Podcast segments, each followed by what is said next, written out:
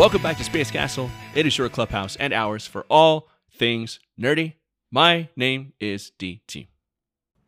My name's Alex, in a non-syncopated way. And my name is William Shatner. No, it's Seth. Surprise, it's me. Oh, I really thought it was William Shatner. I thought he stowed aboard the Space Castle. Yeah, sorry. Speaking of which, I saw an interview recently, maybe it was a Wired autocomplete interview or something, where William Shatner reviewed impressions of himself. Oh, I've seen that. Yeah. Dude, it was fucking hilarious. Like, the whole time, he was like, I don't talk like this. Why does everybody think I talk like this? It was so funny. I love that, though. That's the same ones as the Jeff Goldblum does the tattoo reviews, yeah, which was one of my favorite videos of. That was excellent. Yeah, that stuff is great. Yeah. For clarification, we've got William Shatner as William Shatner, not as Captain Kirk. We've just got Shatner. Yeah, we just got Shatner. There's really no difference, though. I mean, he is fucking James Kirk. Like, yeah, fair point. We have Shatner as the Travelocity spokesperson. What was it? Is it Travelocity? It wasn't Travelocity. It was something with an O, I think, right? I can hear the Priceline negotiate, or was that a different service? Was he both? Because he was the Priceline negotiator. Yeah. And then he might have been Travelocity after, or he might have been double dipping, that sly son of a bitch.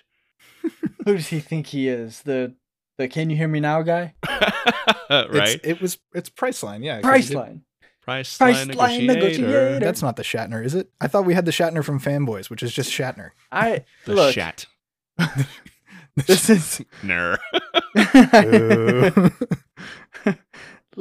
Let's move on to something else. I don't like shitting on Shatner. We'll get back into commercials at some point. Shitting on Shatner is now the title of this episode. It's completely fucking irrelevant to the topic we're going to talk about. I don't care. No, I love William Shatner, though. He's the best. He's apparently like a notorious fucking dickhead, but I still love him. I actually would totally believe that. Apparently, George Takei hates him. So interesting. I mean, I generally side with George Takei in most of his opinions. So like, I don't know how to feel about that.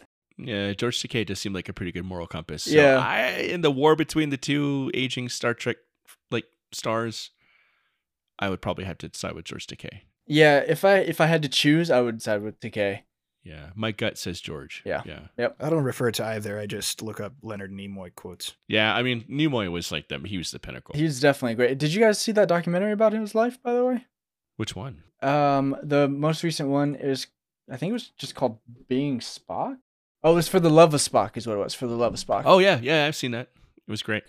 That one was so good. I really liked that they got his children in there. That was really nice. Yeah, it was really cool. It's a good doc. I like good documentaries, man. He also was a notorious asshole too. So Nimoy? Yeah. He was also, weirdly enough, a huge sex symbol in the 60s and 70s. Oh, why did you say weirdly enough? Have you seen him? Because for whatever reason, people fetishized Spock, and women were really fucking into that. That one is the Spock aspect's a little weird, but like, did you see like his like outfits when he went on like talk shows and stuff in the 60s and 70s? Did you ever hear his album where he sang about Bilbo the Hobbit? I did. Fucking sex symbol, absolutely. Like, this guy is obvious. You know what it is like, he has the air of like someone who you didn't know was a sex symbol, but he knows he's a sex symbol. You know what I mean? Yeah. Absolutely. Yeah, like Skylar on Omega Star 7. Yeah, that's exactly right. What the fuck are we talking about? I mean, we're already down the nostalgia train, and I'm already feeling it. And I am somebody who, for better or for worse, I'm a major fucking sucker for nostalgia. And I'm always in that 80s and 90s state of mind. And something that always keeps cropping up in the back of my mind is Saturday morning cartoons. That was a big fucking deal for me. I was born in 1983, so I literally grew up in the absolute golden age of Saturday morning cartoons. And I've been wanting to talk about that on this podcast. I want to talk about what happened to them, why they ended, which ones were the best. And I just want to pour myself a bowl of Captain Crunch with chocolate milk, because fuck it, I'm 8 years old again, and just roll around in that warm blanket of nostalgia. If you guys are willing to jump in that blanket with me. Now I just made it weird. Yeah. Can we change it to like a bunch of beanbag chairs in a room instead? In a theater room instead of... Yeah, I would roll around in beanbag chairs. How about a blanket fort lit with Christmas lights? There it is. You did it. You got there. Yep. With the with an SNES on the floor with your CRT that you pulled off the table and set on the floor to fit in your blanket fort. Yep. I'm in. I'm there. I'm all warm and fuzzy right now. We're there. Oh. We're in it. Yes. Okay. Yeah. So Saturday morning cartoons. It was a thing. It was an institution for, you know, decades before I grew up. But like I said, I grew up in the absolute pinnacle. I had Batman the Animated Series. I had Spider-Man. I had X-Men. I had Thundercats when I was a baby. I had Bucky O'Hare. I had Animaniacs. I had Ninja Turtles. Like, you could not pick a better era to be a child than the 80s and 90s. And I miss Saturday morning cartoons desperately because I'm still somebody who, despite the fact I'm 38 years old, I still enjoy cartoons. I still fucking love them. Who doesn't? Everybody does. Exactly. Yeah. I don't trust people that don't like cartoons. Absolutely. But it got me thinking about, like, why it ended. Like, what was the cutoff point? Because there was a very stark and distinct point in my childhood where Saturday morning cartoons were just not there anymore. It wasn't like a gradual, like roll off. It was like, no more Saturday morning cartoons. Play Nintendo, go outside. I have a similar cutoff in my memory, but it's not because Saturday morning cartoons weren't there. It's because I started skating, so I spent all of my Saturday mornings outside skating. Sure. And just abandoned the cartoons. Well, it's just like anything that you're nostalgic for. You sort of have at one point. You grow out of it and then you come back to it, which is where the nostalgia comes to it. And I think for me, at least, I think part of it was the technology and the way that programming was starting to disappear because syndication was still popular until the 2000s. But you got to a point where things started to taper off. But my interest in those shows became elevated. And I think the core group of people who really love Saturday morning cartoons, they continued to grow up and they were more interested. They were interested in different types of cartoons. Yeah. Now I still like going back and watching, you know, an episode of Hey Arnold or something. But Hey Arnold! I literally cannot wait to get into the nostalgia portion of this episode because I like Hey Arnold so much that I've added a custom home environment to my Oculus Quest so that I like seen it. I've been in that shit. I just am hanging out in Hey Arnold's apartment, or I guess it's his room. Whatever, it's close enough. Yeah, yeah. They didn't say anything. They just put me in this environment, and I was like, Seth, I recognize this place. Yeah, like, he was like, I know, you know what place. It is. Yeah. So yeah, Seth fired up his Oculus headset. He puts it on my head, and I immediately hear ba-da-da-da-da-da-da-da. Yep. And I'm like, you motherfucker. Sorry, not sorry. Amazing. Not at all. No. Yeah. It's wild to think about because there's multifaceted reasons to be like nostalgic for 90s cartoons, but you have the music, you've got the animation styles, you've got the like voice acting, you've got, I mean, hell, even the commercials. I find myself talking about 90s commercials so much more than any other form of advertisement. Yeah. So Alex is a fucking genius when it comes to foreshadowing because he's touched on two major plot points in this episode and two things I really want to talk about when it comes to the unfortunate and very sudden demise of Saturday morning cartoons: syndication and commercials. Let's get into it. Let's do it. So Saturday morning cartoons up until like the early 90s and even towards the late 90s were like the fucking shit. Mm-hmm. Like you'd get up early on Saturday mornings, you would watch your cartoons, you'd play some video games, and you go and you hang out with your buddies after lunch and talk about all the fucking things you just saw in those cartoons. Like what happened with X-Men? What happened with Spider-Man? Like what was the funniest bit on Animaniacs? Like that was like the social hub. Like that was how you connected with kids on Saturday mornings while you're playing. And as they tend to do, the government fucked it all up. Classic. Yeah. So in 1990, the U.S. Congress enacted the Children's Television Act, which worked to limit the amount of advertising during children's shows. Because like fucking assholes like Tipper Gore and motherfuckers like that, they thought it was dangerous that Saturday morning cartoons were being used as a device and a vehicle to sell cereals and action figures to kids. First of all, I say fuck you, because I fucking love those cereals and those action figures. Yep. And I miss all that shit from my childhood desperately. I'm split on that one. I mean, it's a little morally ambiguous to be advertising to kids, but I'm definitely against advertising to children, for sure. But it was shit we wanted. Yeah. I mean, it was like He-Man action figures and Captain Crunch cereal. It's like, we were going to ask for that shit anyway, but all you did was just hype us up and give us storylines, which we could then transfer onto our toys when we were playing. Like, it was symbology. No, that's not the word. Synergy. Pick another one. Keep going. You want to talk about corporate synergy. The more they hype up those products, the more unwieldy you will be if your parents don't buy them. So they're just going to sell more and more products. So we're getting to that too. Yeah. So At this point, when the Children's Television Act was passed in 1990, networks were required to air at least 3 hours of educational programming a week. So this was the first step towards killing it because, and they were also limiting the amount of advertising hours that they were allowed to show children. So the fact that cartoons are really expensive to mass produce and to put out on like a seasonal basis, what was subsidizing those, what was funding them was the commercials and the action figure sales and stuff like that.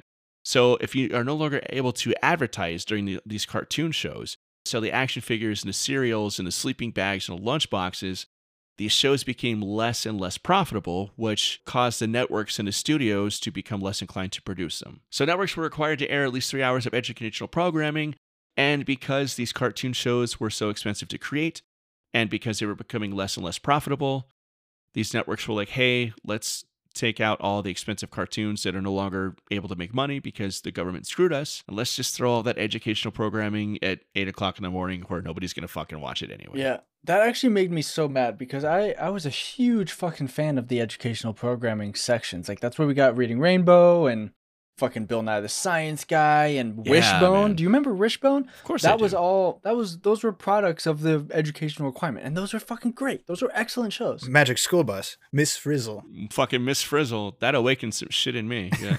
Redheads. Dude. Yeah, I don't want to talk too much about it, lest we derail this podcast about fucking Miss Frizzle. Anyways, do you guys remember Gullah Gullah Island? Yeah. Okay. It was terrible, but I remember it. I was a little too old for it when it came out, but yeah. Dude, I bet I still remember the theme song. It's there somewhere. That might be a bet I have to wager. And let's play together. Oh my! In the something weather. You never cease to disappoint. Let's all go to Gullah Gullah Island. Just take your foot in your hand. That means hurry up to all the good things that we planned. Yeah, well, I'm kind of there. Anyway. I'm impressed. I am incredibly impressed. What's it like to have a memory that good? I could really use it. I carry a lot of burdens. Most of them theme songs from 90s cartoons. Nostalgia is really fucking rough because I have such a memory where I'm like transported back. Like I know the first time I saw that ridiculous fucking episode of Spider-Man was Shocker, where it's like the symbiote era of the Spider-Man cartoon, where he's like chasing fucking Shockers through the bell tower and he's like, Shocker! Like, I'll chase you to the ends of the earth! Like, just that ridiculous shit. And then going out afterwards and playing in the apartment complex with my best friend Jared at the time and talking about Spider-Man and how fuck Shocker, fuck that guy. To circle back to the advertising thing for a minute, I feel like it's all part of it. The toys is part of the nostalgia. Mm-hmm. So like going to your friend's birthday party and being like, oh, I saw that in a commercial after... you know, whatever, insert show here, like Gargoyles. And I really wanted it, and now I get a chance to, like, play test it without my parents buying it, and I'm going to go back and be like, I need it. Yeah, right? I think you're totally right, man. The commercials are definitely part of the whole thing for me. And, I mean, I think that's how it is for most people, too, because, like, you've got 90s commercial compilations on YouTube that have, like, dozens of millions of views. Like, the commercials were almost as much a part of the whole experience as the shows themselves. Well, I think the mindset behind it is inherently political, which is why it ended up being like people got litigious about it. Yeah. At the end of the day, like you're advertising to children who can't purchase things for themselves. Like some people would say if they make money from an allowance or they make money mowing lawns, they should be putting that into a piggy bank and then not looking at it until they're 18. When in reality, that's like, what are they going to make? $100? When I made like $10 because I mowed somebody's lawn, I went and bought Pokemon cards because that's what I was watching on Saturday morning. It brought me so much joy because what did I do when I went to school? I was trading Pokemon cards and we were playing games. It's all part of the experience. So like, yeah. That's the thing though. And that's the double-edged sword. And that's why Congress enacted the Children's Television Act and blah, blah, blah. It's because it was manufactured that way very brilliantly. Yeah. Because it's pure manipulation and the whole point of it is so that you feel that way. Like that's the problem is children do not have the mechanisms to distinguish when they're being advertised to. Well, it's not only that, it's like Mattel wanted to do an action figure line of like strong, heroic, like comic book heroes. And they're like, well, let's do fucking He-Man. It's like, okay, well, how are we gonna sell this? Like we can sell the action figures. We need something to do. Like it's like, well, let's do a comic book. Kids will buy the comic book. They'll read the comic book. They'll buy the action figures because they'll be hyped up on the comic book. Let's take it a step further. Let's make it a fucking cartoon that kids will watch when they come home from school. They'll watch that shit. They're getting all amped up. And then we'll advertise the action figures in the commercial breaks. So you're watching this cartoon. You're all fucking amped up on the fucking lasers and the fucking Skeletor and all the vehicles and shit. And then a commercial pops on. It's like, holy shit, I can buy Skeletor and I can buy Panther. Like, I can buy Snake Mountain. Like, I can have that shit that I'm loving so much in tangible form and play with it and make my own stories up. It was fucking brilliant, but it was manipulative as fuck. Devious. Coming from somebody who does advertising, like, that's just placements. That's what you're looking at. The format has changed, but, like, I'm still making display ads that are targeting particular products, and they're just going onto websites, which are just internet billboards. Mm-hmm. And am I allowed to advertise towards specific people? No, the age ranges that I'm allowed to target don't mention anyone under the age of 18. Yeah. Because that's, you know, that's manipulative, and I agree that that shouldn't be happening. But at the same time, I'm putting it on their parents' computer, which they're probably using. There are ways that you can limit your targeting so that it's not being manipulative, which is something that I make sure to do whenever I'm creating a campaign. But this is, I don't know. I didn't mind being advertised to, especially when it came to those things. Like, I loved it, man. It's because you're a kid. Of course you loved it. It's content. I still love being advertised to when it's shit I want. Like, God, how many fucking YouTube videos did I watch on a PlayStation 5 until I finally got one? I still watch the fucking YouTube videos from NECA, the action figure company, whenever they put out new, like, TMNT action figures and shit. When it's something I'm interested in, I still love being advertised to. I want to see. That's why we all fucking love E3 and whatnot. Like, we love being advertised to. E3 is not a thing anymore because people don't like to be advertised to. Fuck that. No, it became too expensive because it became more viable to do everything live and, like, do it on YouTube and whatnot and not put on a trade show. But well, no, they were in the decline for a few years, but we can talk about trade show problems at some other time. I think the difference is, it's not being advertised to you. It's you watching an advertisement specifically. Like, fair. Yeah. Granted, the content is almost certainly less advertising than a commercial, but still, like, you doing it. It's not on passively that you. It's not being fed to me, and I'm not being manipulated as a child. It's something I'm actively seeking out because I'm interested in. I get you. But I remember that being. I mean, Pokemon's my example because it was so holistic, especially when I was like 7 or 8 when the first games dropped. And I remember vividly many of my childhood memories being related to Pokemon. When I opened my first pack of cards and got a holographic Blastoise, which is now worth like $850, so screw putting money in my piggy bank. I bought that shit for myself, and now I've got something worth about 20 times as much. Pax, you're going to college. You're going to college. It's just got to be a JC, and you have to have a scholarship. You're still going to college. And I remember my first trades with my friends. I remember, like, I went to a Blockbuster and saw Pokemon Blue, and because I had just pulled the Blastoise, and I was like, I need this. And it was one of the first times that my parents said, and I think it was specifically my mom said, that I had, like, come to her and said, like, this is the thing that I want you to purchase for me now.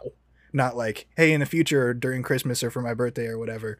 It was like, I need this, and it was a decision that I had made, and it was like, okay, yeah, did I get advertised to? Whatever. I think it lit a fire under me, you know? It made me a little bit more involved in my community, you know, with the trading aspect. Are you trying to say that advertising is equal to community service? Because No. Are you saying Pokemon made you a better person? Yes. I agree with you at that point for sure. No, I mean, yeah, what did I do for my 8th birthday then? We all went and saw Pokemon the Movie 2000. I just aged myself. A movie that was way better than it had any right to be. And it was one of my favorite birthdays growing up. Like, even into my teen years, looking back, I was like, that was amazing. Got all my friends. We went to the arcade. We played Gauntlet on the cabinet. And then we went to the movie theater. Fucking Gauntlet. Gauntlet. I have very fond memories of standing in a Peter Piper pizza playing Gauntlet Dark Legacy with one of my friends. I think that Saturday morning cartoons sometimes comes down to age ranges too. When I think back at them, I always think about Pokemon first because it was probably the biggest for me, but also different age ranges that I was in, it kind of shifted gears because Pokemon sort of phased out for a bit when Yu-Gi-Oh came up, and then after that kind of died out for me, and I got kind of over it. I moved on, and that was right around the time that like I was, you know, off doing skating or other things. And then I remember coming back to cartoons with ATLA. So I don't know. But when we're talking about Saturday morning cartoons, when I think about that very vivid memory of opening my door, walking down the stairs directly to the giant CRT that we had that was like 20 years old and sitting down in my pajamas, eating my bowl of cereal, I think about like... You think about Pokemon. I think about Pokemon. I think about Pinky and the Brain. I think about the Mighty Ducks. I have fond memories of Legend of the Hidden Temple in that same vein too, which is not a cartoon, but damn, that's a good one. Okay, so that brings me to one final point about the finality of Saturday morning cartoons. So you had the fact that Congress passed a bill which said they had to limit the advertising to kids. They also had to promote educational shows, which replaced those because cartoons are no longer profitable.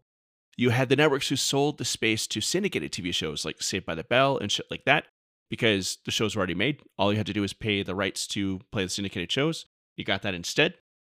And you also had networks who started to fill the space with stuff like sports and news shows, because like college football games, early college football games were way more profitable because you had to purchase the rights to broadcast them, but it was still cheaper than producing a cartoon season because that shit is fucking expensive. Cartoons are one of the more expensive things to produce. Yeah. Mm-hmm. But the last thing that actually helped kill Saturday morning cartoons, and it's, again, a double-edged sword, is the fact that cable TV was on the rise. Mm-hmm. So you had networks like Nickelodeon, and you had networks like Boomerang and Cartoon Network who were coming up and were producing super high-quality shows.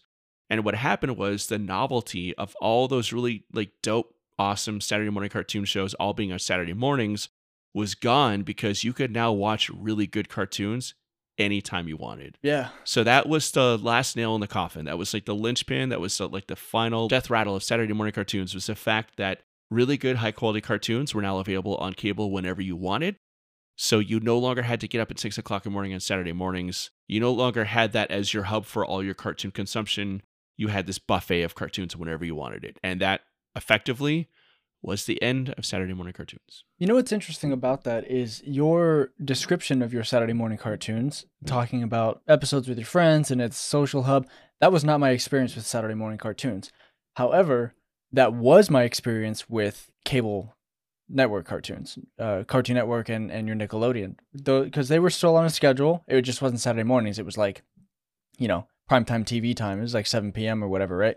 All of my most fond like cartoon memories are about those cartoons, not about Saturday morning cartoons. I am a little bit older than you guys. And like I said, I grew up in the absolute golden age. I was 9 when Batman the Animated Series first aired on like September 7th of like 1992 or some shit. That's actually the correct date. Fuck. He looks, checks notes. Yeah.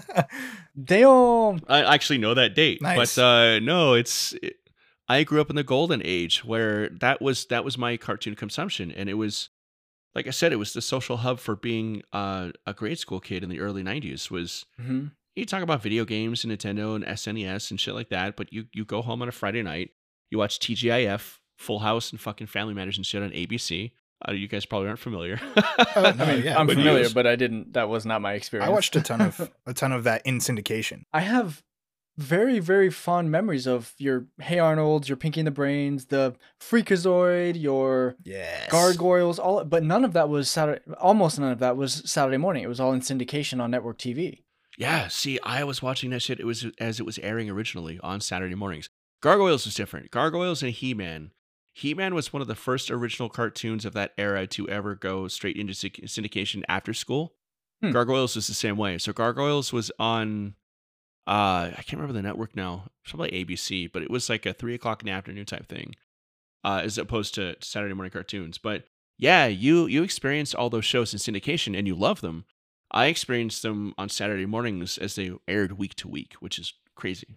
It's fascinating. We still had to worry about programming though, like at the. Like, I don't remember getting DirecTV until I was like well into the teens, and we couldn't. Oh, yeah. Like we could figure out when it was going to be on. Like I had timers set for when my favorite shows were going to be on, and I was just praying that it wasn't, you know, we were going to get another episode instead of 700 Club, because that always popped up.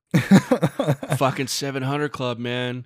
And as I was a kid, that shit started airing earlier and earlier and cutting more and more into that Saturday morning cartoon block because they were trying to fill that time because it wasn't profitable anymore. Yeah. You know what's interesting is, well, okay, first, I was literally about to dive into some real deep existentialism shit, and I have apparently abandoned that because I can't remember what I was going to say. Philosopher Seth.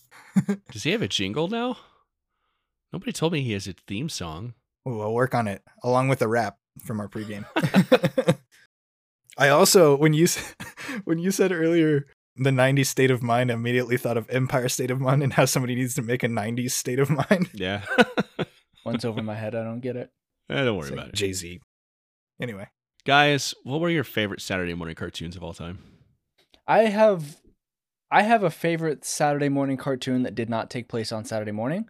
Doesn't count.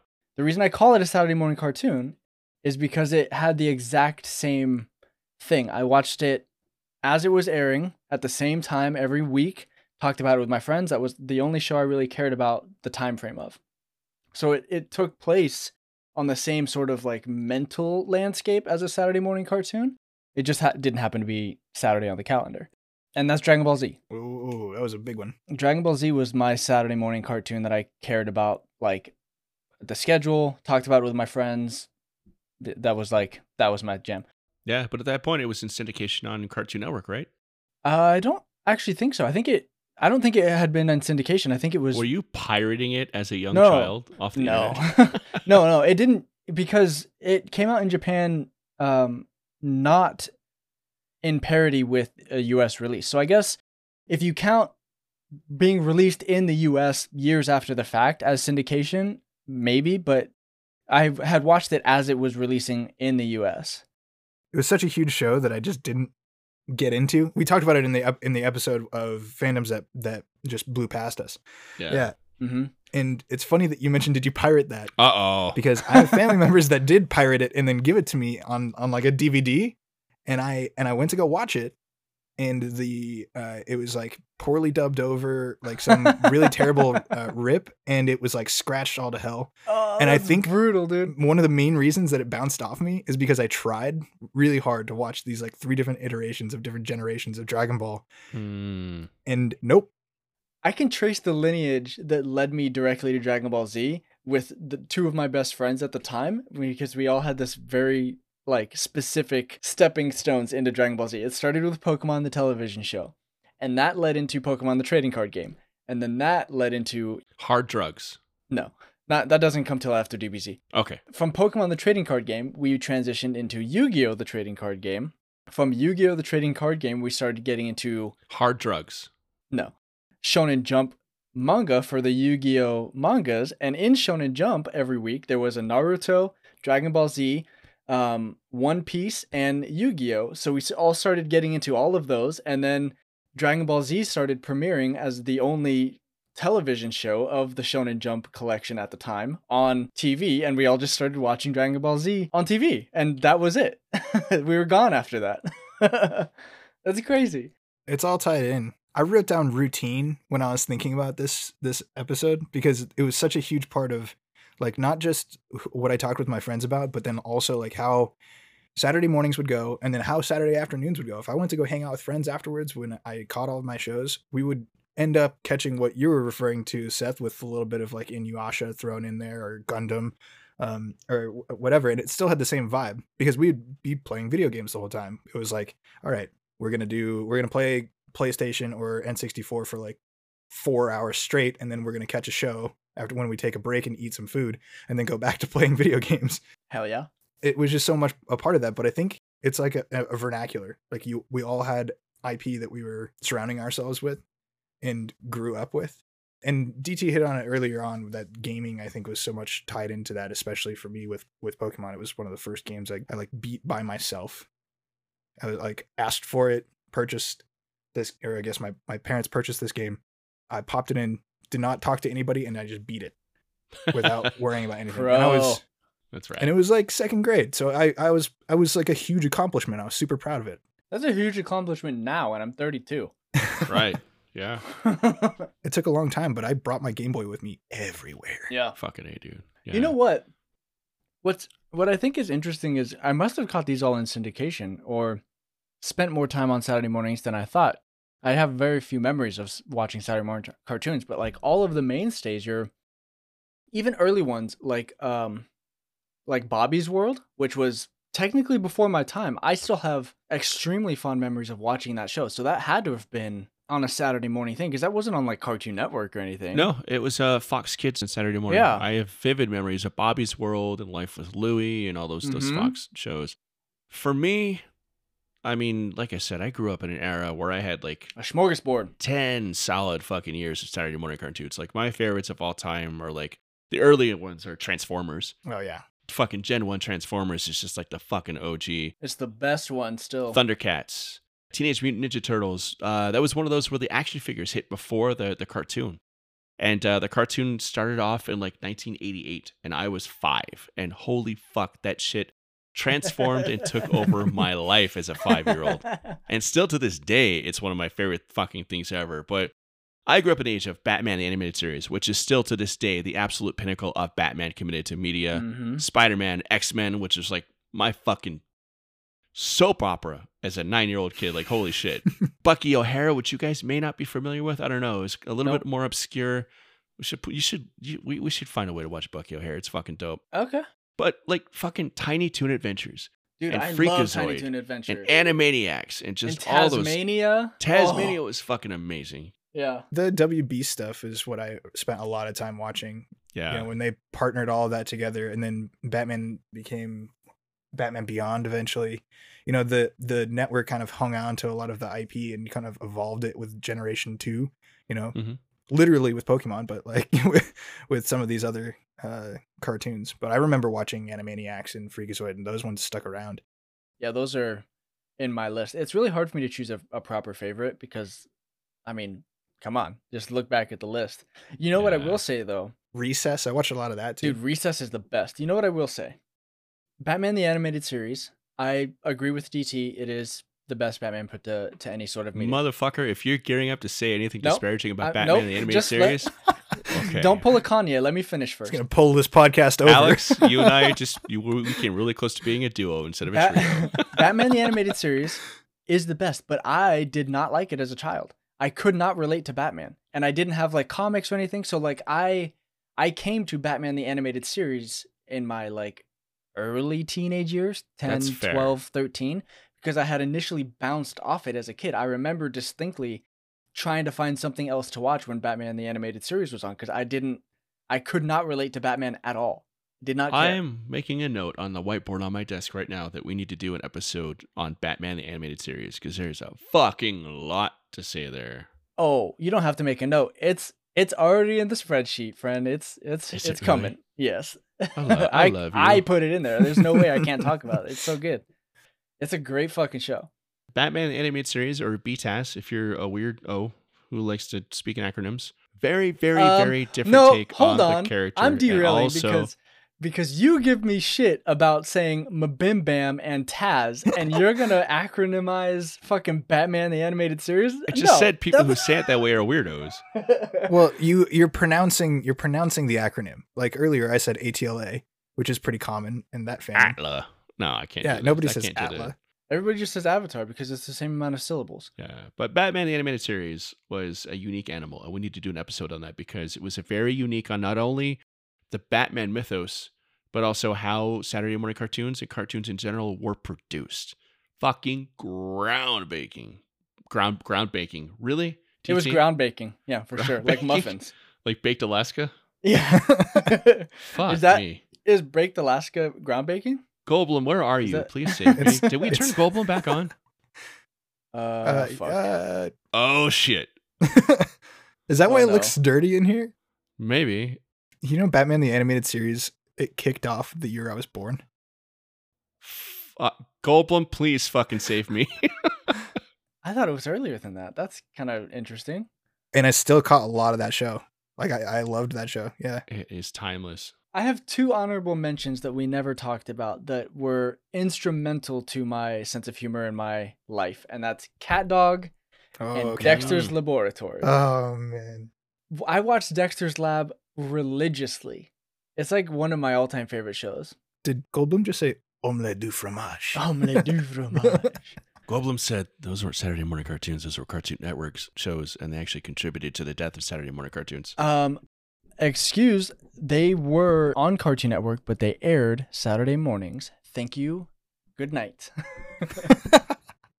You fucked up, Goldblum. You've done it now. All right, it's time for messages from Earth. We're going to take care of those real quick, and we're going to come back with our Deep Space Recon and a question from one of our amazing listeners. I promise I'll turn Goldblum on for next week. Hi, I'm Leah. And I'm Beth Ann. And we're She Will Rock You. She Will Rock You is a bi-weekly podcast about rock history. Each episode, we talk about an artist and their lives, but we do it a little differently. You see, we noticed there was a lack of ladies hosting music podcasts, so we wanted to fix it. And here we are, two badass millennial ladies talking about rock music our parents wouldn't let us listen to. As a bonus, you'll even get our beer recommendations at the end. Find us wherever you listen to podcasts. And remember, don't do drugs!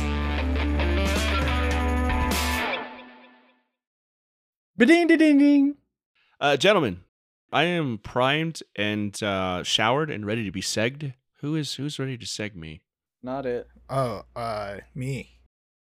Step it up. All right. Well, family, it's a little weird, but all right. Are you ready? I'm ready. I'm ready to be segged. DT, you've been doing some Deep Space Recon, haven't you? I have been doing some Deep Space Recon. Yes, sir. Oh. Excellent. Please report. Master and Space Commander, during my Deep Space Recon, I have discovered a band based out of New York City called Moonkissed.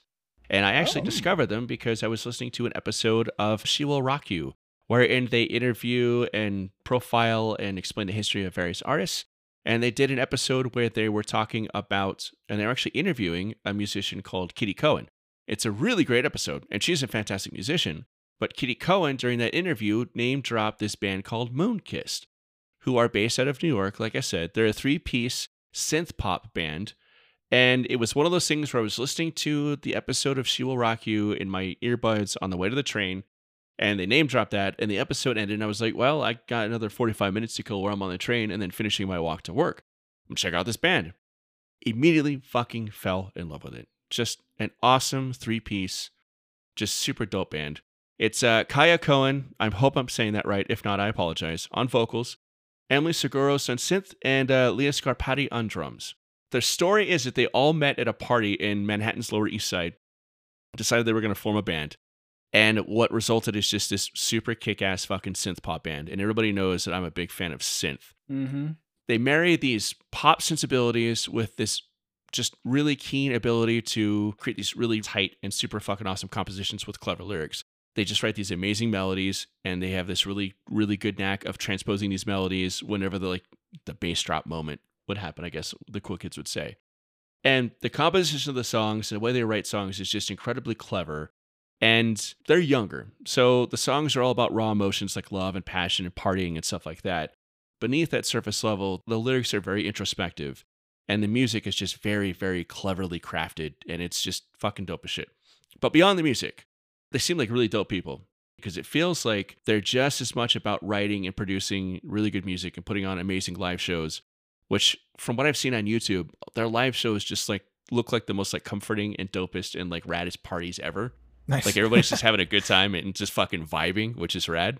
Hell yeah. But they're super LGBTQ plus friendly, and they seem to be really focused on building a community based on that, but also like inclusion and creating a safe space in their music and their live shows, which is super fucking dope. That's rad. Hell yeah. How very metal of them. Right, exactly. Like they're very like empowering in both their lyrics and the way they present themselves, and it's all about inclusion and just people are people, everybody come fucking party with us, which is super rad. I wrote this down, and point of clarification to cut you off really quick, I was writing it down. This is Moonkissed with an ED at the end. M-O-O-N space K-I-S-S-E-D, yeah. I assumed so. You articulate well enough. I just want to clarify for all of our listeners just in case. Yeah. They're on Spotify. I recommend you start with a song called Strange Satisfaction, which is, I think, the culmination of all the dope shit I was just talking about. It quickly became my favorite song. I've added it to multiple Spotify playlists. It keeps popping up, and I keep enjoying the shit out of it every time I see it. But again, what I love about these three individuals and what they're doing is the fact that they're all about inclusion, they're all about empowerment, they're all about feeling good, but being smart about it and creating this really dope community. But they also have that, like, just take no prisoners, make no fucking apologies way about doing what they want to do. Like, they have an assault index on their website wherein they have listed myriad sexual assault offenses within the musical industry. So, like, avoid these fucking people, because here's a motherfucker who raped somebody. Here's a motherfucker who assaulted somebody while they were making their album in the fucking studio, which is so fucking empowering and dope. And like a fuck you to all these motherfuckers who are using the music industry to take advantage of people. That sounds great. Dude, I'm way into that. Yeah. No apologies. They're doing exactly what they want to do. They're doing it all on their own terms because they produce their own music. And they're like, yeah, no, we write and produce our own music. We put on our own shows because fuck all these fucking animal fucking predators in the musical industry who are just using it to take advantage of people. Dude, let's go. Right? It's super fucking rock and roll. I love it. I'm so into that shit, man. That's 11. I mean, you had me at 3-piece synth pop band. But now I'm like, I'm going to go buy some merch like right fucking now. I need a fucking t-shirt. Yeah. It's wild. Like growing up, I always listened to all these 4- and 5-piece bands. But as an adult, I either prefer like the big grandstand big bands or 2- and 3-pieces. Like that's just like an era I'm going through, I realized. And I'm stoked to listen to these songs. They're just super fucking passionate about what they're doing. And it's wildly infectious, and it carries through into the music. And I've just fallen in love with the band. Like, I'm a fan. I'm a big fan for life now. They're just awesome. Sweet. Yeah. Master and Space Commander, I hope my report was satisfactory. Looking forward to that promotion. This is sufficient for this round. Thank you. Okay. All right. Dismissed.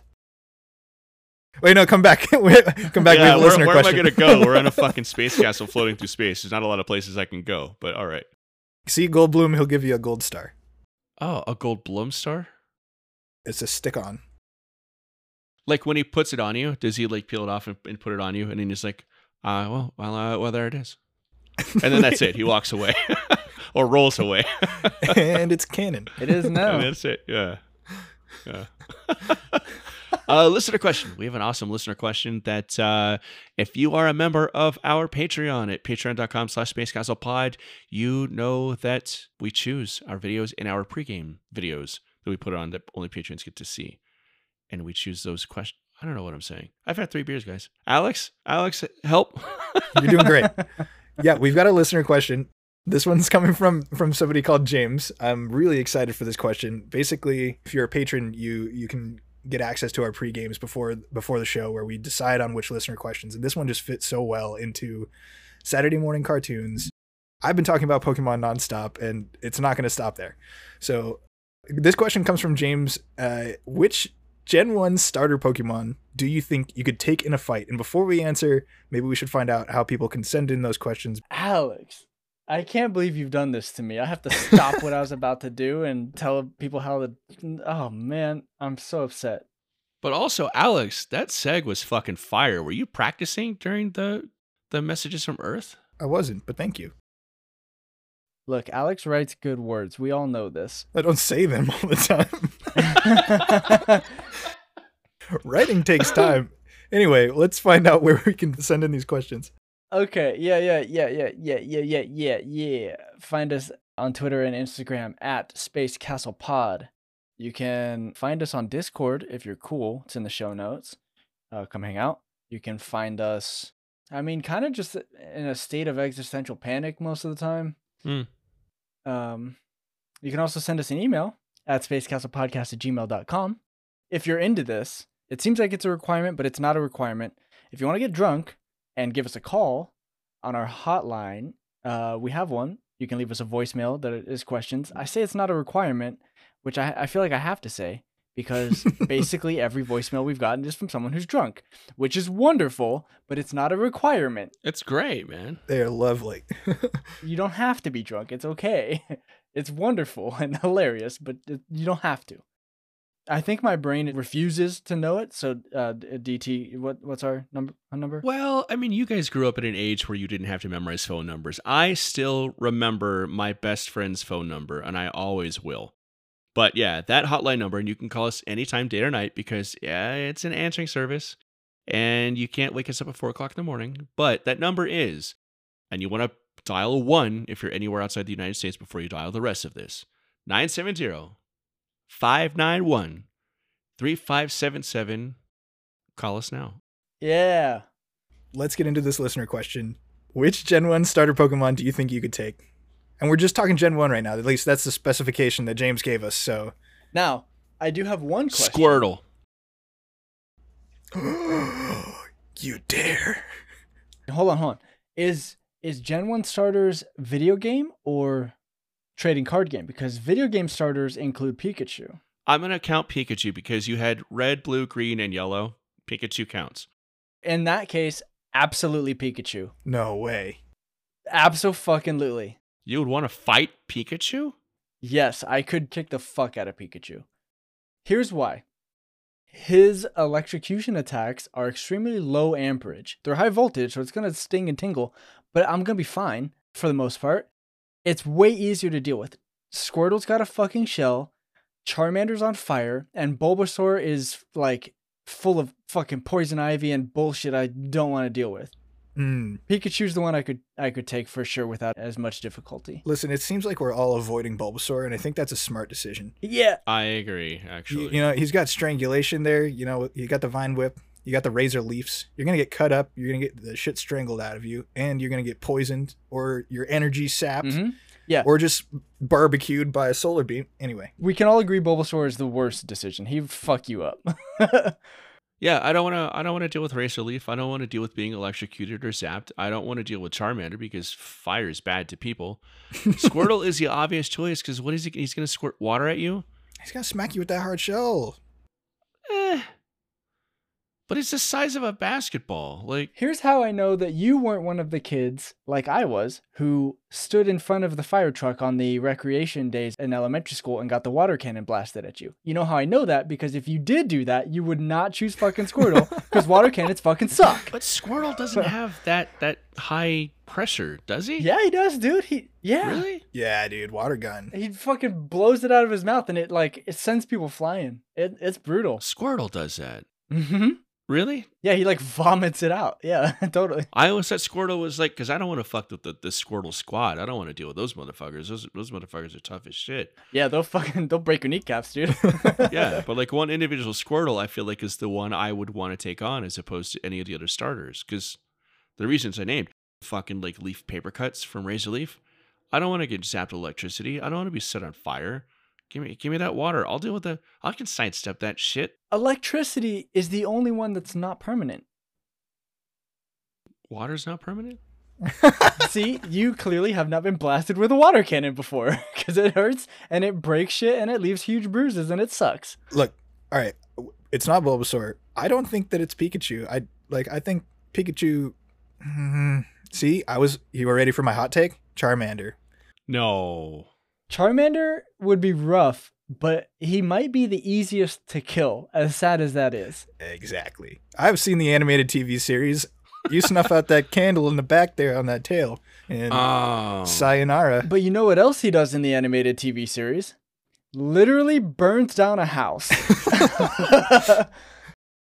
There's not a good option here, I think is what we're finding. There is a good option. It's Pikachu. Squirtle. He's a mouse. And you'll just get zapped in for a bit. It's fine.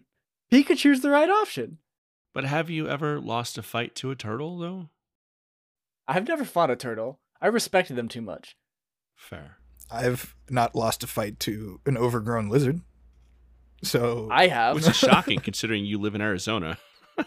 I have lost to multiple overgrown lizards because Gila monsters are no goddamn joke. Oh, Jesus. I live in the Southwest in this big old desert. I can take the heat.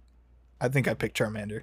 See, this is perfect for us because I sense a Twitter poll coming here, right? I think we're all in agreement that Bulbasaur is the worst option to fight. Oddly enough, yes. Wasn't that your pick for one of our options when Sproticus asked, which would you most likely eat?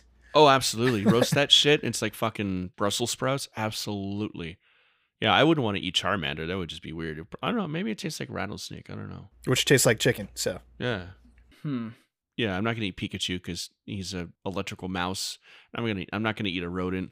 I've never had turtle, but I've heard turtle is delicious, so I would probably try Squirtle. But if I had to eat a Gen 1 starter... We've already covered this question. Okay, so if you had to fight a Pokemon to the death and eat them afterwards. Okay. Wait, can we go off the rails here? Like, not just a Gen 1 starter Pokemon? Maybe keep it a Gen 1. Which Gen 1 Pokemon would you rather fight? Caterpie. That's a pretty good one. Caterpie's a pretty good one. Yeah. Pretty easy. Just stomp on them. I think that's it for me. I think I have already fought a Haunter. I've been in haunted houses before. Seth's got to tell us. He's going to regale us with his ghost busting days. Yeah. Yeah. Do you guys remember the movie Paranormal Activity? That was actually a documentary of me fighting a Haunter. God damn. It was the weirdest sequel to Pokemon 2000 ever. So we're all in agreement that it's Squirtle. Squirtle is the second best option. We can definitely agree that Mewtwo is the worst one to fight. Fuck. Period. Of all the Pokemon of any generation. Absolutely. Besides Mr. Mime, because that shit would just be fucking terrifying. Yeah, that would just be brutal. But man, Mewtwo would be like fighting a smarter, stronger me. And that's, I'm not into that. That would be terrible. See, I'd take Mewtwo over like 10 Pokemon. Alex, are you okay? You can reason with Mewtwo. He's intelligent. If I fight a Golem, he's going to just turn into a big-ass rock and roll me over. Yeah, but the question wasn't if you were potentially going to get into a conflict, how would you solve it? No, it's you're going to fight this guy. Which one are you going to choose? Look, the best way to fight someone is to not do that. And if I could reason with Mewtwo, I think I could get out of that fight. The best option is not to fight. That's not... No, you're going to fight one. You got to fight. There's a reason why they made Pikachu one of the original Smash Bros. Characters and not Bulbasaur, Squirtle, or Charmander. Because Pikachu is a dangerous motherfucker. That's the thing. Charmander gets harder as he goes up, right? And that's like when you get Pokemon Ooh. Trainer and when you get... Are we not doing phrasing anymore? You guys want to end the episode right there? No? Oh. Squirtle.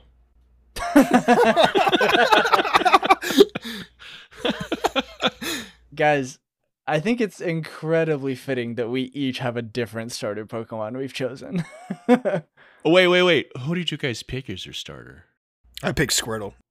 Oh, really? It depends on the playthrough. I think my original one was Charmander, if I'm remembering correctly. Okay. I had a theory that we picked as our starters the ones we would fear the most and thought were the most formidable. So I was imagining that the one we wanted to fight the least would be the one we would have picked as our starters, but yeah.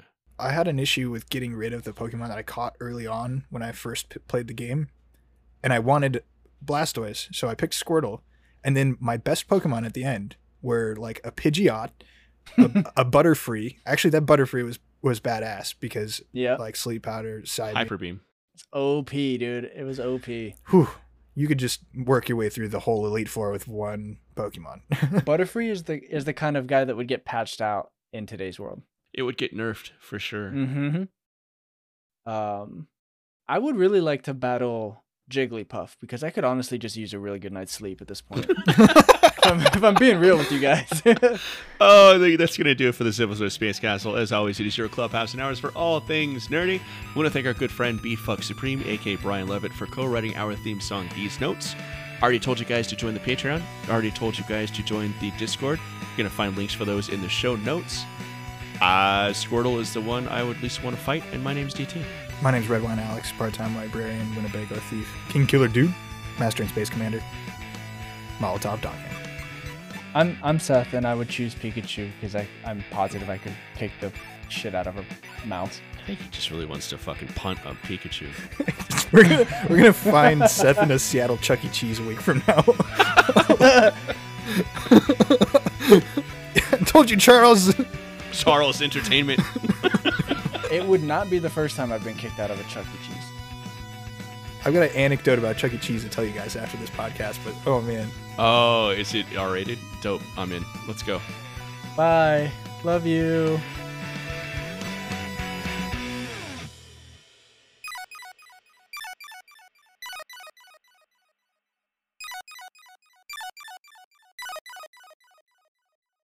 Since our wonderful, amazing patrons chose this as this week's subject, I promised I would do this. And since I try to keep my promises at least 89% of the time, here we go. United States, Canada, Mexico, Panama, Haiti, Jamaica, Peru, Republic Dominican, Cuba, Caribbean, Grenada, Salvador, Puerto Rico, Colombia, Venezuela, Honduras, Guyana, and still Guatemala, Bolivia, then Argentina, and Ecuador, Chile, Brazil, Costa Rica, Belize, Nicaragua, Bermuda, Bahamas, Jamaica, San Juan, Paraguay, Uruguay, Suriname, FH, Guyana, Barbados, and Guam. Norway and Sweden, Iceland, Finland, Germany, now in peace. Switzerland, Austria, Czechoslovakia, Italy, Turkey, and Greece. Poland, Armenia, Scotland, Albania, Ireland, Russia, Oman, Bulgaria, Saudi Arabia, Hungary, Cyprus, Iraq, and Iran. There's Syria, Lebanon, Israel, Jordan, Ethiopia, Kuwait, Bahrain, the Netherlands, Luxembourg, Belgium, Portugal, France, England, Denmark, and Spain. India, Pakistan, Burma, Afghanistan, Thailand, Nepal, Bhutan, Cambodia, Malaysia, Bangladesh, Asia, China, Korea, Japan, Mongolia, Laos, Tibet, Indonesia, the Philippine Islands, Taiwan, Sri Lanka, New Guinea, Sumatra, New Zealand, Borneo, and Vietnam, Tunisia, Morocco, Uganda, Angola, Zimbabwe, Djibouti, Botswana, Mozambique, Zambia, Swaziland, Gambia, Guinea, Nigeria, Ghana. Rwanda, Lesotho, Malawi, Togo, the Spanish Sahara is gone. Nigeria, Chad, Liberia, Egypt, Benin, Gabon, Tanzania, Somalia, Kenya, and Mali, Sierra Leone, Nigeria, Nahomey, Namibia, Senegal, Libya, Cameroon, Zaire, Ethiopia, Guinea, Bissau, Madagascar, Rwanda, Mahomet, Kaman, Hong Kong, Abu Dhabi, Qatar, Yugoslavia, Ukraine, Mauritania, then Transylvania, Monaco, Liechtenstein, Malta, Palestine, Fiji, Australia, Sudan.